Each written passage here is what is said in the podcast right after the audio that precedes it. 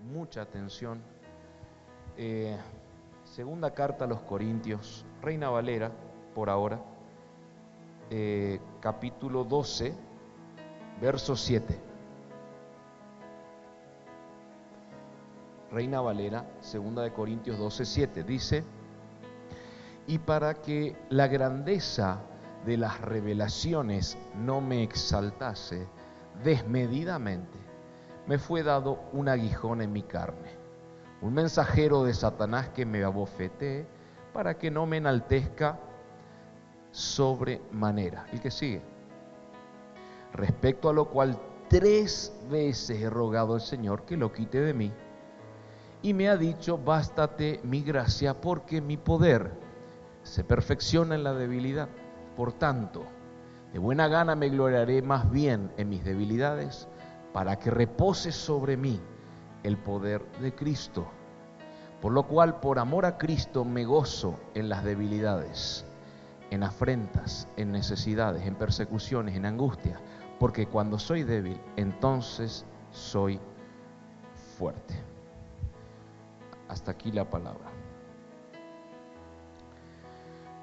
Una de las cosas que interpreté no solo por estos versículos, sino en la vida en Cristo, es que la debilidad en lo espiritual, en lo eterno, es fuerza aquí en la tierra. ¿Sí? La debilidad en lo eterno, en lo espiritual, es fuerza aquí en la tierra, en lo físico, en lo natural. Y la fuerza en lo físico, aquí en la tierra, en lo natural, es debilidad en lo eterno. ¿Me sigue? ¿Me sigue? Entonces, si Dios, si el Padre buscara un fuerte para hacer algo fuerte, literalmente no pensaría en nosotros en nosotros no pensaría. Y creo que ningún ser humano.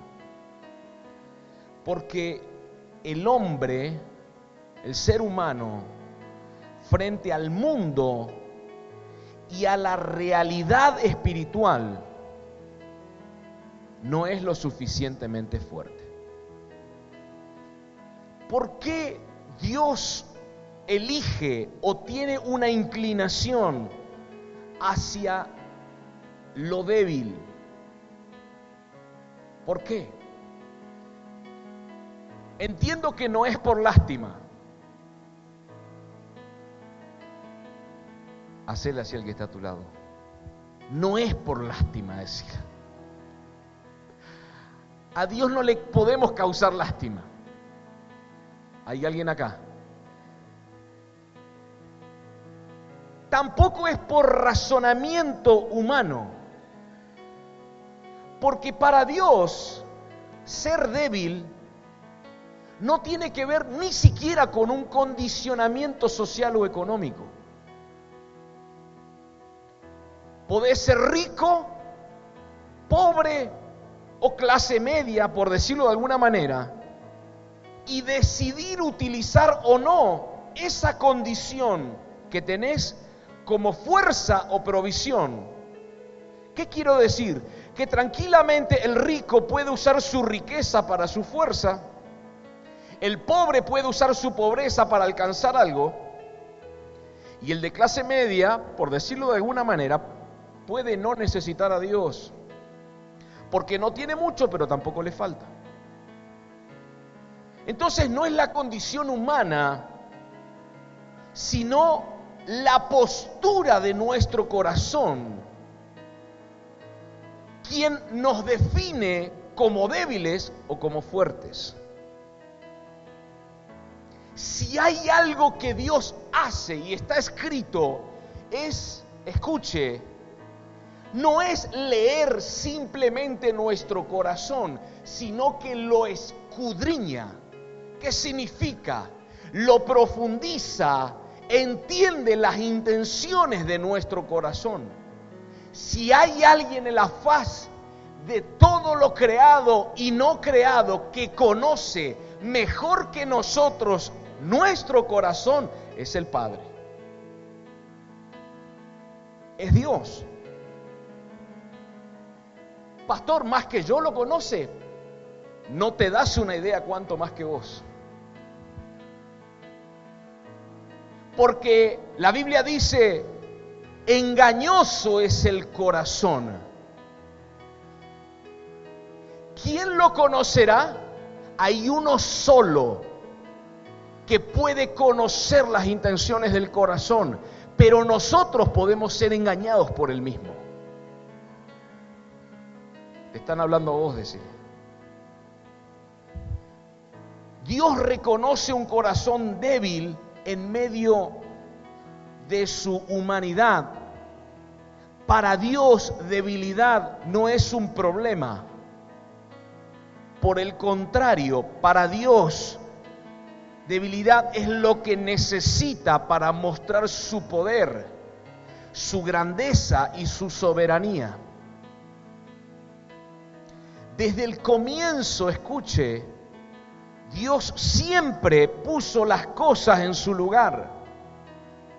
En la versión TLA, TLA, capítulo 7 de Deuteronomio, verso 7. Tiene, hay como un eco en este, un eco. Y no es de ecografía. ¿Es este TLA? ¿Sí? Dice, pero si Dios los prefirió, no fue por ser ustedes un pueblo muy importante.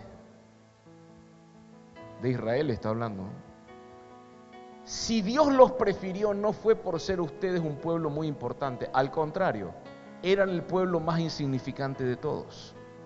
El que sigue. Si Dios los liberó de la esclavitud en Egipto, fue porque los ama con su gran poder derrotó al rey de Egipto y así cumplió la promesa a nuestros antepasados. Por eso ustedes deben reconocer a nuestro Dios, que es el Dios verdadero. Nuestro Dios cumple su pacto con todos los descendientes de quienes lo aman y obedecen sus mandamientos. Dios en esta versión les aclara y recuerda al pueblo, nunca fue por la importancia ni la grandeza, ni la majestuosidad, sino, diga conmigo, por un pacto. Fue por un pacto. Nunca fue por la sabiduría, ni la inteligencia, ni la fuerza, sino por amor. ¿Hay alguien acá? Y esto nos posiciona para entender que nunca fue por capacidad ni fuerza, simplemente porque Dios vio un corazón débil que puede tratar. ¿Se escucha bien? No, no se escucha bien. ¿Quieres que use ese micrófono? Porque acá se me retumba todo.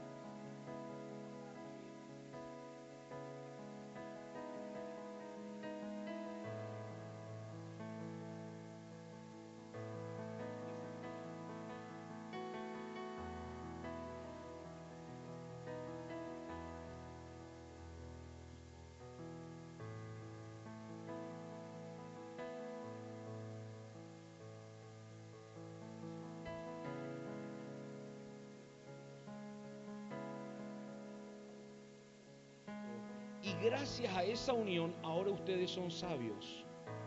Dios los ha aceptado como parte de su pueblo y han recibido la vida eterna.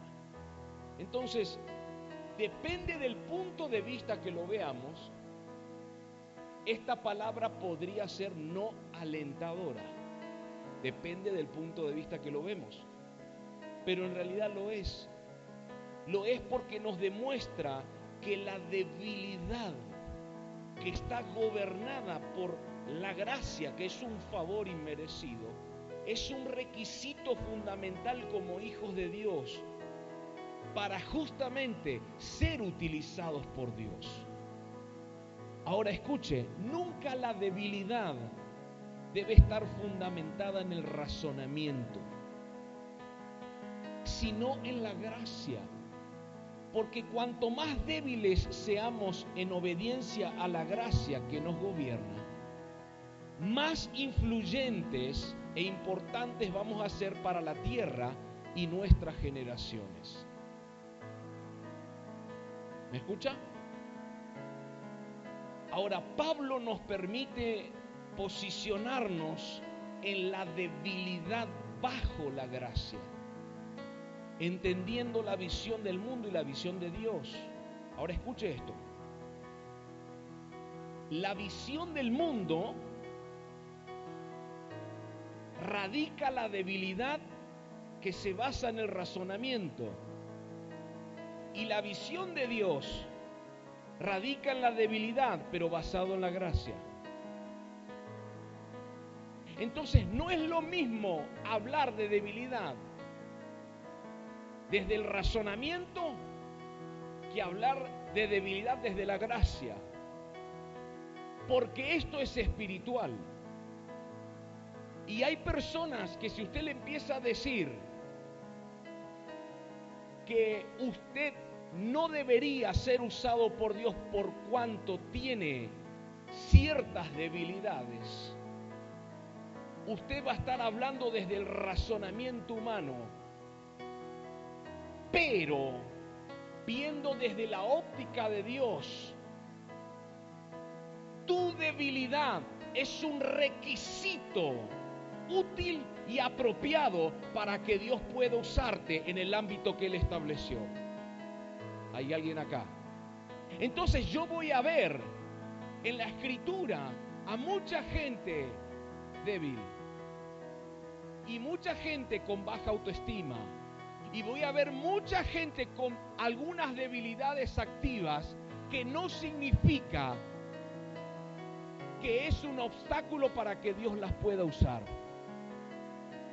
Hay personas que siguen peleando con debilidades personales hay personas que siguen trabajando en cuestiones personales.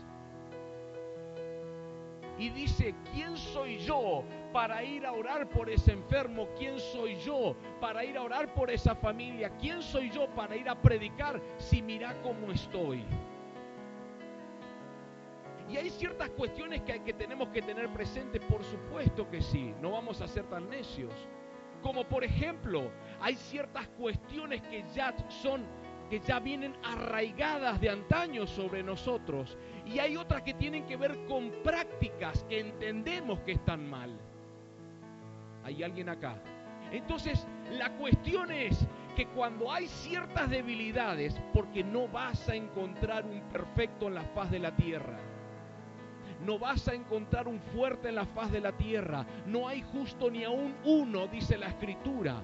Entonces, si no vamos a encontrar perfectos, ¿a quién vas a usar?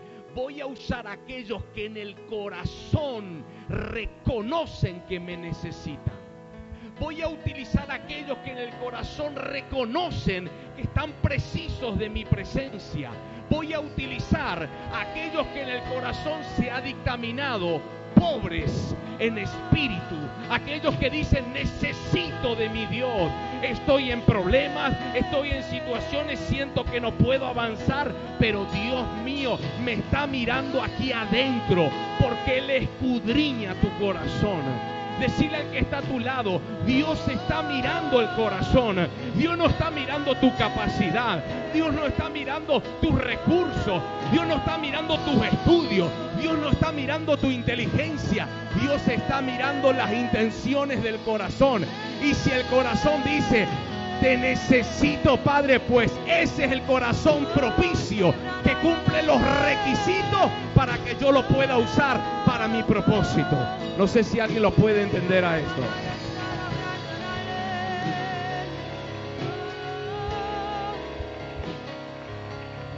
Pero ahora escuche, ¿cuál es la diferencia entre ver desde la visión del mundo que radica en la debilidad, que está fundamentada en el razonamiento, o la visión de Dios, que radica en la debilidad, que está fundamentada en la gracia? ¿Cuál es la diferencia de estas dos cosas? Que para el mundo, para el mundo, siempre serás poca cosa.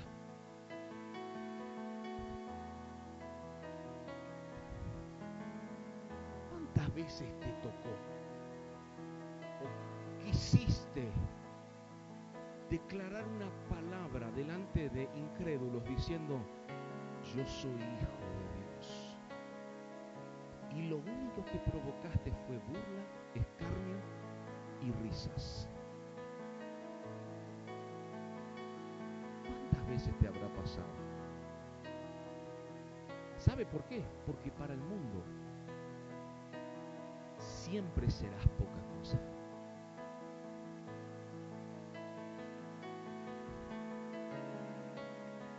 Siempre vas a ser poca cosa para este mundo. Déjeme decirle algo antes de seguir. No intentes encajar en el mundo porque no perteneces al mundo. El sistema de este mundo no está preparado para gente como vos. Decíselo al que está a tu lado. No está preparado para gente como vos. Si pensás ser aceptado desde tu condición de hijo, déjame decirte, te equivocaste a miles de kilómetros. No vas a ser aceptado.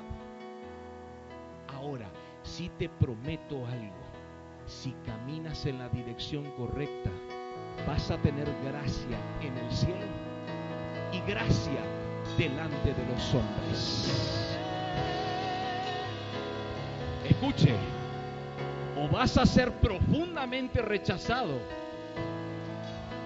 o va a llegar un día, o va a llegar un día que el Padre Eterno te va a levantar de tal manera que te van a alabar los hombres. No adorar, a alabar, a reconocer. Va a poner fama delante de, tu, vida, en, en tus ojos. Escuche esto. Pero ¿por qué pasa esto? Porque no podemos encajar con las tinieblas de este mundo. No podemos encajar con el sistema y no lo vamos a poder hacer. Hace el esfuerzo que quieras hacer, va a ser pérdida de tiempo. Van a ser manotazos al aire, sin sentido, porque no perteneces a este mundo. Estás de paso, sos simplemente un mensajero, sos un hijo del Eterno que está queriendo establecer el reino. Pero escuche, las tinieblas, lo oscuro, el mundo, la carne, no te va a dejar que encajes. Entonces, para el mundo, la diferencia, para el mundo, somos poca cosa. Pero para Dios, hacerle así al que está a tu lado, pero para Dios, sos la persona que desde lo poco va a afectar a su todo. Pero para Dios sos la persona que desde lo poco va a afectar a su todo. Para el mundo sos poca cosa, para Dios sos demasiado importante. Amén. Déselo si quiere.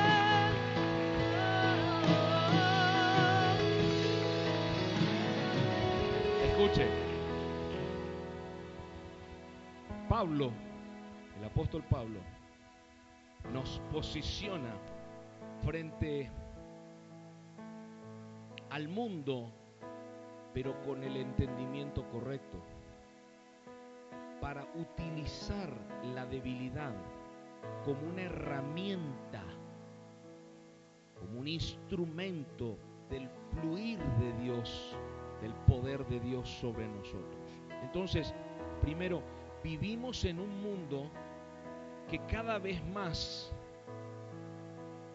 y esto usted ya lo sabe y lo ve y lo sigue viendo y lo va, lo va a ver cada vez más, vivimos en un mundo que cada vez más van a buscar eliminar a las personas para que ya no puedan expresar su fe. Eso está buscando el mundo, callarte.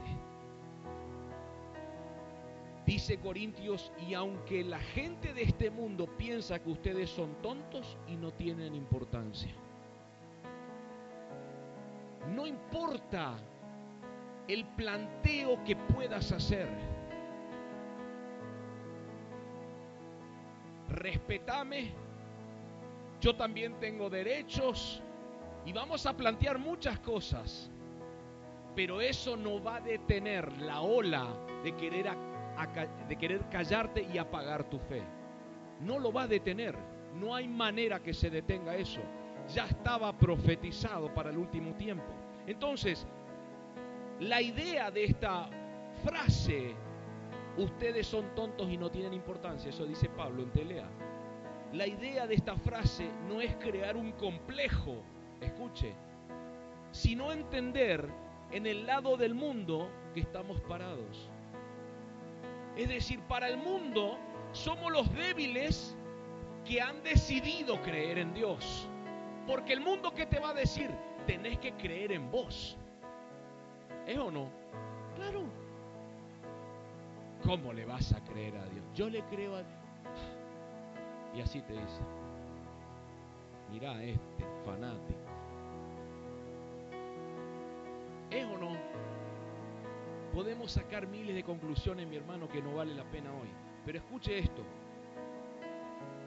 Somos los débiles, así somos para los débiles que decidieron creer en Dios. Así que no podemos esperar o pretender que el mundo reconozca nuestro valor nuestra fortaleza o nuestra fe. Porque para el mundo vamos a ser la última instancia.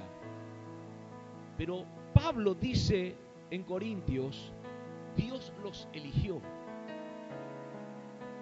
Pablo dice eso. Dios los eligió. Pablo ya estaba profetizando lo que íbamos a vivir en este tiempo. Dios los eligió. Para el mundo somos tontos y sin importancia, pero Dios los eligió. Y aquí tenemos un punto de quiebre, porque observamos cómo estamos puestos en el medio. De un lado la gente que nos considera sin importancia, en el medio Dios con nosotros para cumplir un propósito en Él después. Ahora, entonces dice Corintios, para que los que se creen muy importantes, se den cuenta que en realidad no lo son.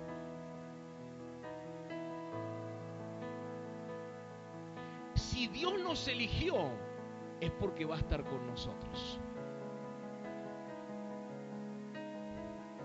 ¿Cuántos son de Dios aquí? Qué pocos que son, mi hermano. Los otros que son del diablo. ¿Cuántos son de.? Y sí, no me la dejes picando. ¿Cuántos, cuántos, cuántos son de Dios acá? Ay, ahora son todos de Jesús. Muy bien, ahora escuche, escuche esto. ¿Para qué? Si Dios te elige, va a estar con vos. Aquí hay gente de Dios, Dios está con vos. Ahora, ¿para qué te eligió? Para que los que se creen muy importantes, por sus capacidades, por su fuerza, por sus recursos, etcétera, etcétera, etcétera, se den cuenta de que en realidad no lo son. Aprenda esto que le voy a decir. Nunca te permitas mal interpretar la debilidad. Porque la Biblia dice que Dios buscó la gente débil para cumplir con su propósito. Mostrarle al sabio que lo pequeño, lo débil y lo insignificante lo va a terminar avergonzando. ¿Hay alguien acá? Entonces, ¿qué debemos hacer para que la visión del mundo no gobierne mi debilidad? La manera de ver del mundo no gobierne, mi debilidad. Escuche, no debo presuponer. Decirle al que está a tu lado, no tenés que presuponer.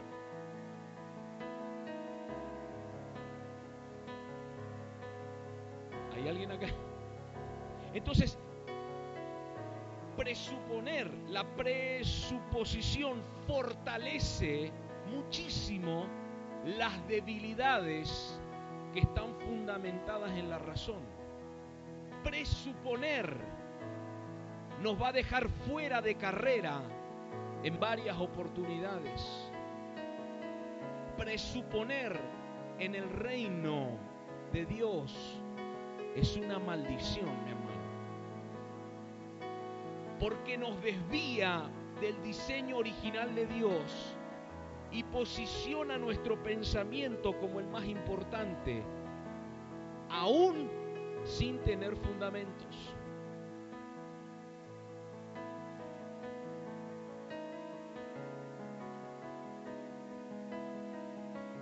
¿Sabe que hay veces Dios te bendice tanto que llega un momento que podés llegar a presuponer que ya no necesitas a Dios. Porque hasta llegaste a creer en tu inconsciente de que todo lo que lograste, alcanzaste,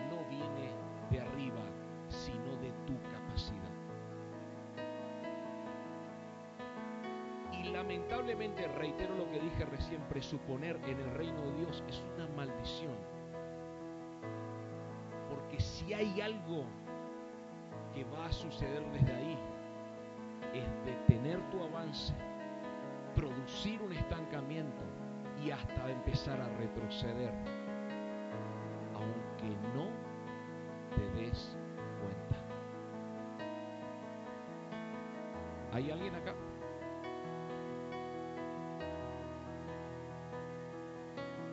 Presuponer, ¿qué significa, pastor?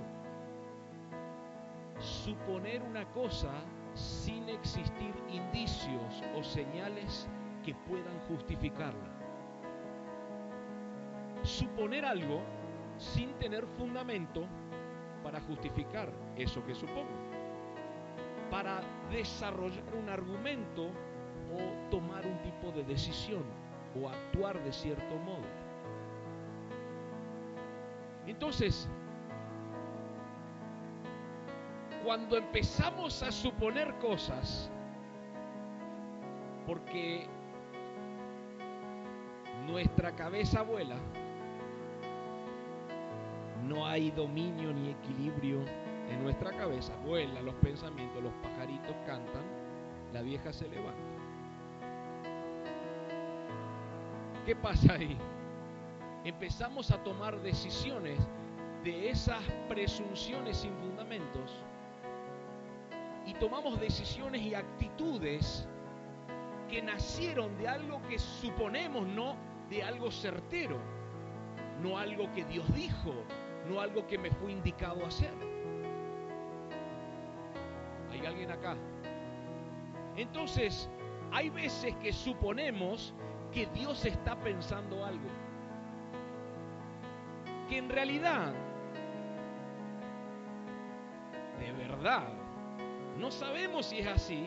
Sin embargo, creímos en eso que supusimos y actuamos como que era verdad. Dios está pensando esto. ¿Y cómo sabés? Supongo. Y conforme a eso que supuse, tomo decisiones. Y mi hermano, ahí vienen los mayores dolores de cabeza de vuestro pastor.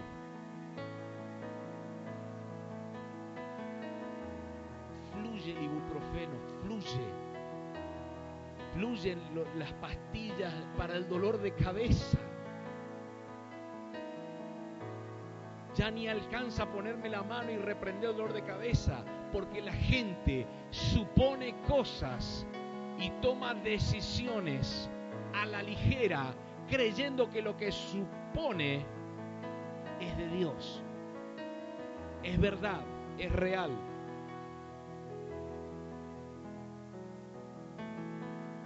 Y muchas veces nos basamos en la situación que hoy vivimos para presuponer lo que nos va a pasar en el futuro.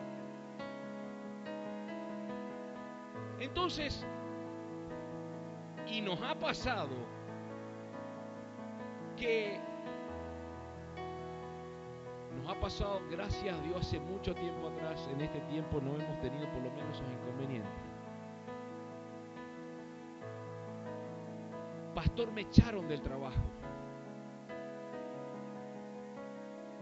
Y al pensar del por qué lo echaron de trabajo, pero, pero hiciste las cosas mal, no, yo hice las cosas bien, pero me echaron de trabajo.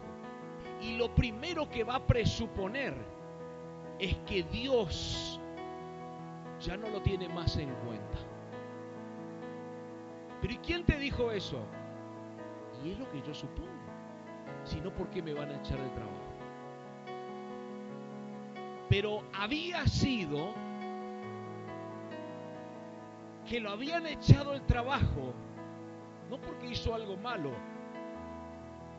sino porque Dios le iba a dar un trabajo mucho mejor. Pero eso nunca lo, nunca, nunca lo supuso, nunca pudo entender a eso, nunca lo comprendió. Sacó conclusiones de tal manera que se echó para atrás, pero después se dio cuenta de que Dios nunca lo había abandonado. El tema es que presuponemos cosas y en base a eso que presuponemos tomamos decisiones y la mayoría de las veces son erradas. ¿Sabe que el enemigo, nosotros tenemos muchos enemigos de nuestra alma? Usted, el que más conoce el diablo porque es el que el evangélico predica, ¿no es cierto? Pero hay uno que es mucho más fuerte que sos vos mismo. Y de eso no tengo ni la más mínima duda de que es uno de los enemigos más fuertes que tenemos. Pero el enemigo siempre, el diablo en este caso, mi hermano, se mueve desde la presuposición. Porque inconscientemente está elevando tu pensamiento por encima del de Dios.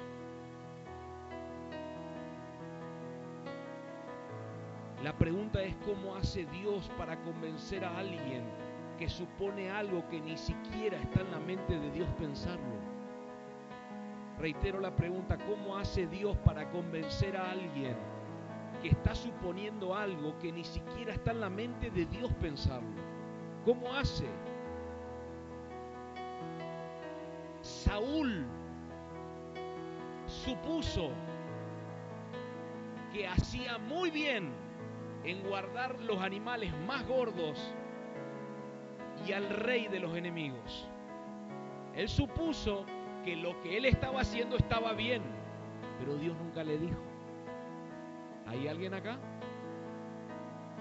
Adán supuso que no era tan grave comer de la manzanita. David supuso que nadie se iba a dar cuenta de lo que pasó con aquella mujer y lo mandó al marido al frente de batalla. Hubo una presuposición.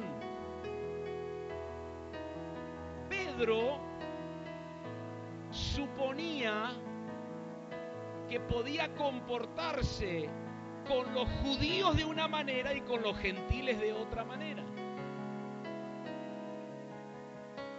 Ananías y Zafira suponían o supusieron que podían armar una mentira para el Espíritu Santo y no iban a ser afectados.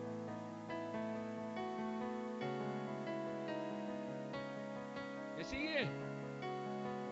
Presuponer nunca va a permitir que la mente de Cristo crezca en nosotros. Y esto nos va a llevar a no conocer a Dios. Ahora, ¿qué debo hacer para que la visión de Dios, ya termino, profundice la debilidad de la gracia? Segunda de Corintios 12:9, NTV. Segunda de Corintios 12:9, NTV.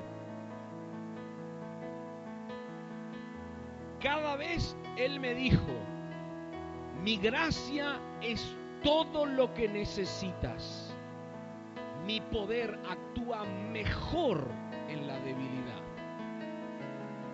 Así que ahora me alegra jactarme de mis debilidades para que el poder de Cristo pueda actuar a través de mí. Escuche, Dios no le estaba hablando solamente a Pablo cuando le dice, mi gracia es todo lo que necesitas está más que claro que es para nosotros también. Y esta expresión de Dios es clave porque nos lleva a comprender sobre nuestra dependencia. Depender de Él. Pero al mismo tiempo, ubicar en el lugar correcto a la necesidad. Es como si dijera, Pablo, solamente tenés necesidad de algo y es mi gracia. Pablo, si tenés eso, asegúrate de no perderlo.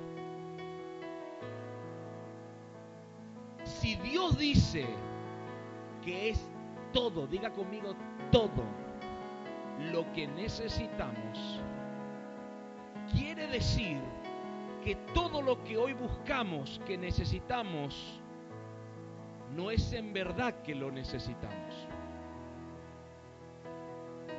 Dios está diciendo, todo lo que necesitas es mi gracia.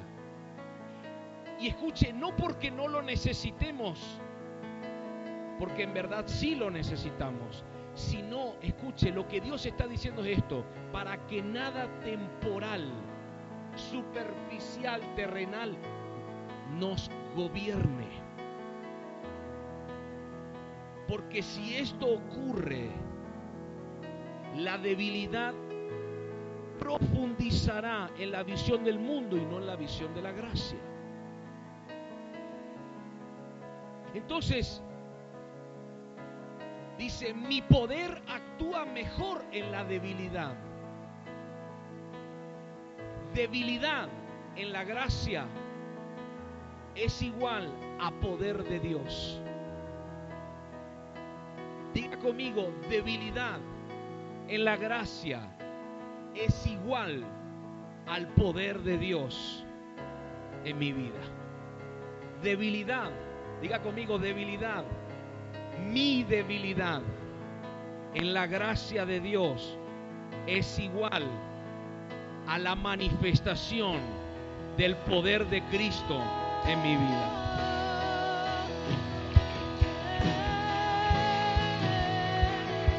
¿Hay alguien acá?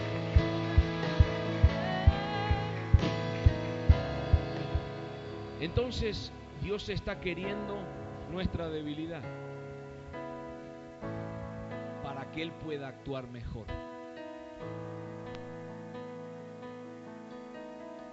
Así que no subestimes la debilidad, porque de esa debilidad vienen nuevas fuerzas. De esa debilidad viene el poder de Cristo. Mire esto. En la misma, en el mismo versículo, pero en la versión Dios habla hoy, fíjate Lauti.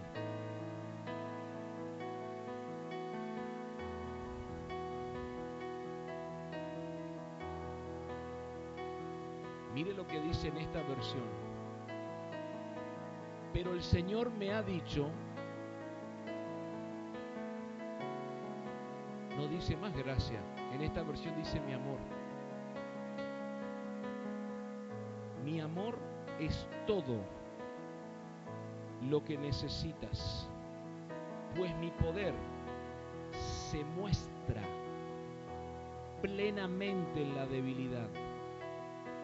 Así que prefiero gloriarme de ser débil para que repose sobre mí el poder de Cristo. Entonces acá cambia en esta versión. Cuando leemos varias versiones vamos aprendiendo cosas. Acá cambia la palabra gracia por amor. Estoy edificando, mi hermano. Estoy edificando en tu vida. Acá cambia la palabra gracia por amor. Veníamos diciendo mi gracia es todo lo que necesitas, pero en esta versión no dice mi gracia, dice mi amor.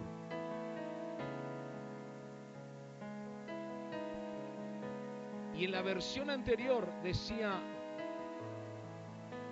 porque mi poder actúa en la debilidad, pero acá no está diciendo actúa, dice mi poder se muestra plenamente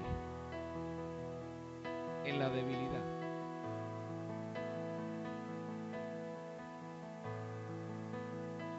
Va a confundir, pastor. Cuando nuestra debilidad está fundamentada en la gracia, encontramos nuestras falencias para someterlas al pensamiento de Cristo, a la mente de Cristo. Y de esta manera se edifica en nosotros dos cosas. Primero, la necesidad de su amor y segundo, la manifestación plena de su poder. ¿Hay alguien acá? Reitero, cuando mi debilidad, nuestra debilidad, está fundamentada en la gracia,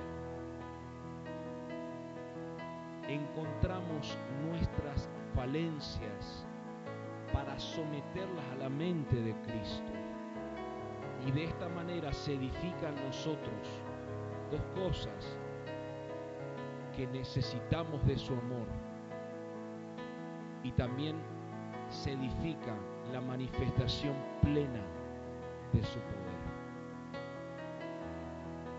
Y termino. Somos débiles, somos insignificantes y somos pequeños.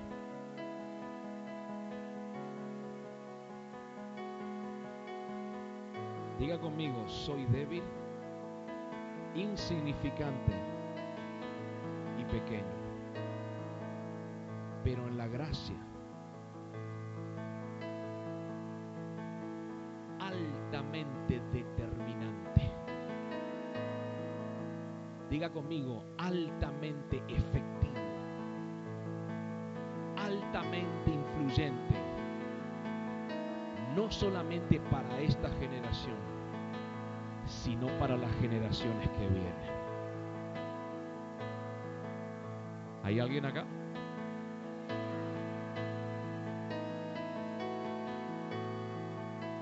Entonces, cuando te digan, pero mira a este mesa, pequeño, insignificante y sin importancia, eso va a pasar en el mundo. ¿Sí? Porque no vas a ser aceptado, pero vas a decir, pero en la gracia de mi Padre, esta debilidad va a influenciar a esta generación y a las que vienen. Porque el poder de Cristo va a fluir a través de mi vida. ¿Alguien lo puede celebrar?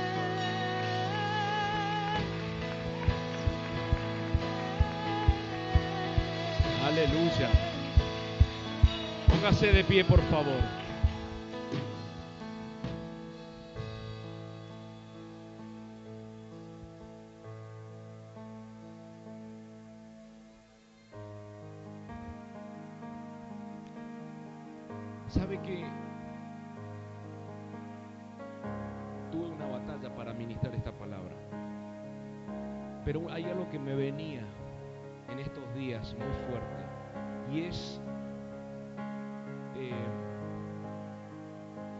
El sistema ya está liberando leyes para cada vez más limitar a los hijos y no solo eso, sino avergonzarlos, desmerecerlos, quitarles derechos, etcétera, etcétera.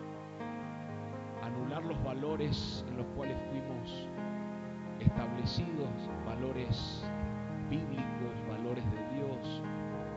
Nos quieren limitar en todo lo que tiene que ver con la manifestación de nuestra. Y amados, insignificantes, inservibles, sin importancia, eso ya se hablan en los noticieros, ya se establecen en todos lados. ¿Sí? No tanto, eh, no tanto en, en algunos lugares donde todavía las leyes amparan cosas, pero ya se está levantando en el mundo y queda, decirle al que está a tu lado, quédate tranquilo que eso va a pasar. Eso va a pasar. Decirle, eso no tiene que ser un problema para vos. Si Dios profetizó, eso va a pasar, eso no es problema. El único detalle es que nosotros podamos entender de quiénes somos en Dios y que Dios mismo nos eligió siendo débiles para avergonzar a los fuertes, para avergonzar a los sabios, para avergonzar a los poderosos. Y que al final de la trompeta, mi hermano, gozate y alegrate porque la tremenda victoria que vas a tener en Dios, en Cristo, va a ser por la gracia de Él, donde el fluir del poder de Él va a pasar a través de tu vida. Amén. Poneme, por favor, Joel capítulo 3 y en el verso 10. Quiero que te lleves esta palabra, el final de esta palabra.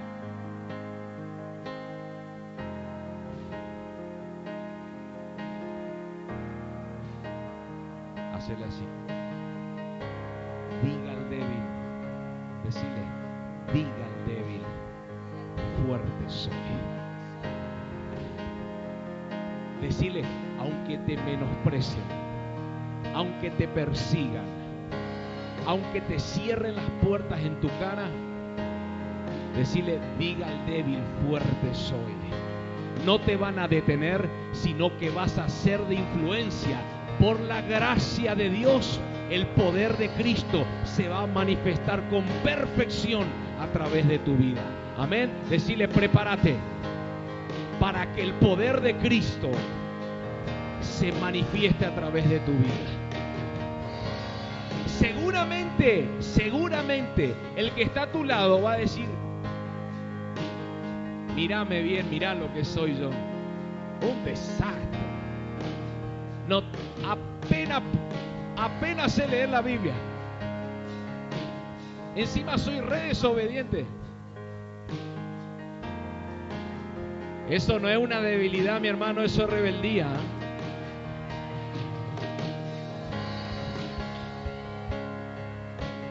Mirá chiquitito, hacerle así, mirá mi panza, decirle. Con esta panza no le conquisto a nadie.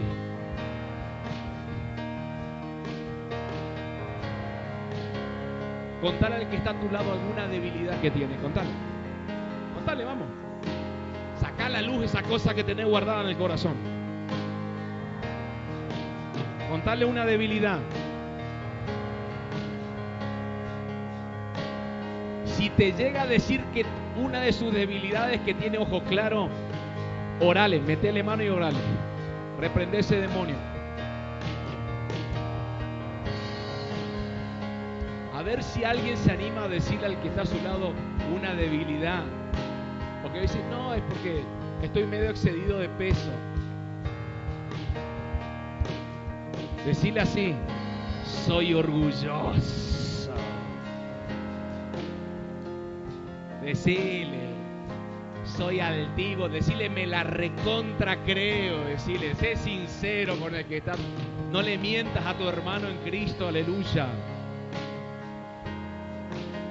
Decirle esto. Ahora vos le vas a responder y le vas a decir esto.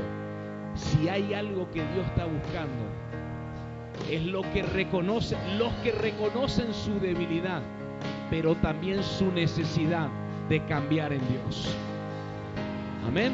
Decirle así, el poder de Dios se va a manifestar a través de tu vida. Amén. Así que prepárate, decirle. Prepárate para orar por enfermos, prepárate para liberar endemoniados, prepárate para establecer el reino en tu familia, prepárate para activar finanzas de otros, prepárate para liberar palabras de poder y de sabiduría. Prepárate. No lo vamos a limitar a Dios, porque Dios usa los limitados. Dios usa los limitados. Pero yo no sé hablar. Eso dijo Moisés. Soy tartamudo, no sé hablar. Y esa es tu debilidad. Entonces el Señor le dice, tranquilo, yo voy con vos. Porque acá el tema no es quién sos vos. Es el tema con quién estás. Y si estás con el Señor, ay Dios mío, agárrate Catalina. Ahí el poder de Él se perfecciona en tu debilidad. Aleluya.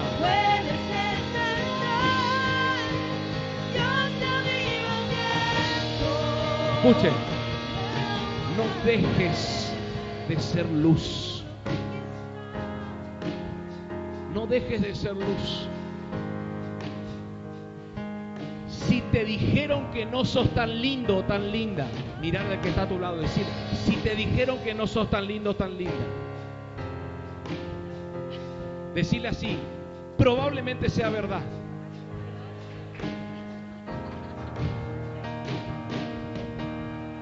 Decirle, pero para el Señor sos hermoso, decirle. Sos hermosa, perfecto a través de la sangre del Cordero. Amén. Es que Dios no me va a querer usar. Justamente estaba necesitando Él que reconozcas tu debilidad para poder usarte en este tiempo sobre, sobre mucha gente, en todo lugar y en todo territorio. Me dice amén. No son tu fuerza, es tu corazón que le necesita. No son tus fuerzas, es tu corazón rendido a Él. Amén. Cierre sus ojos.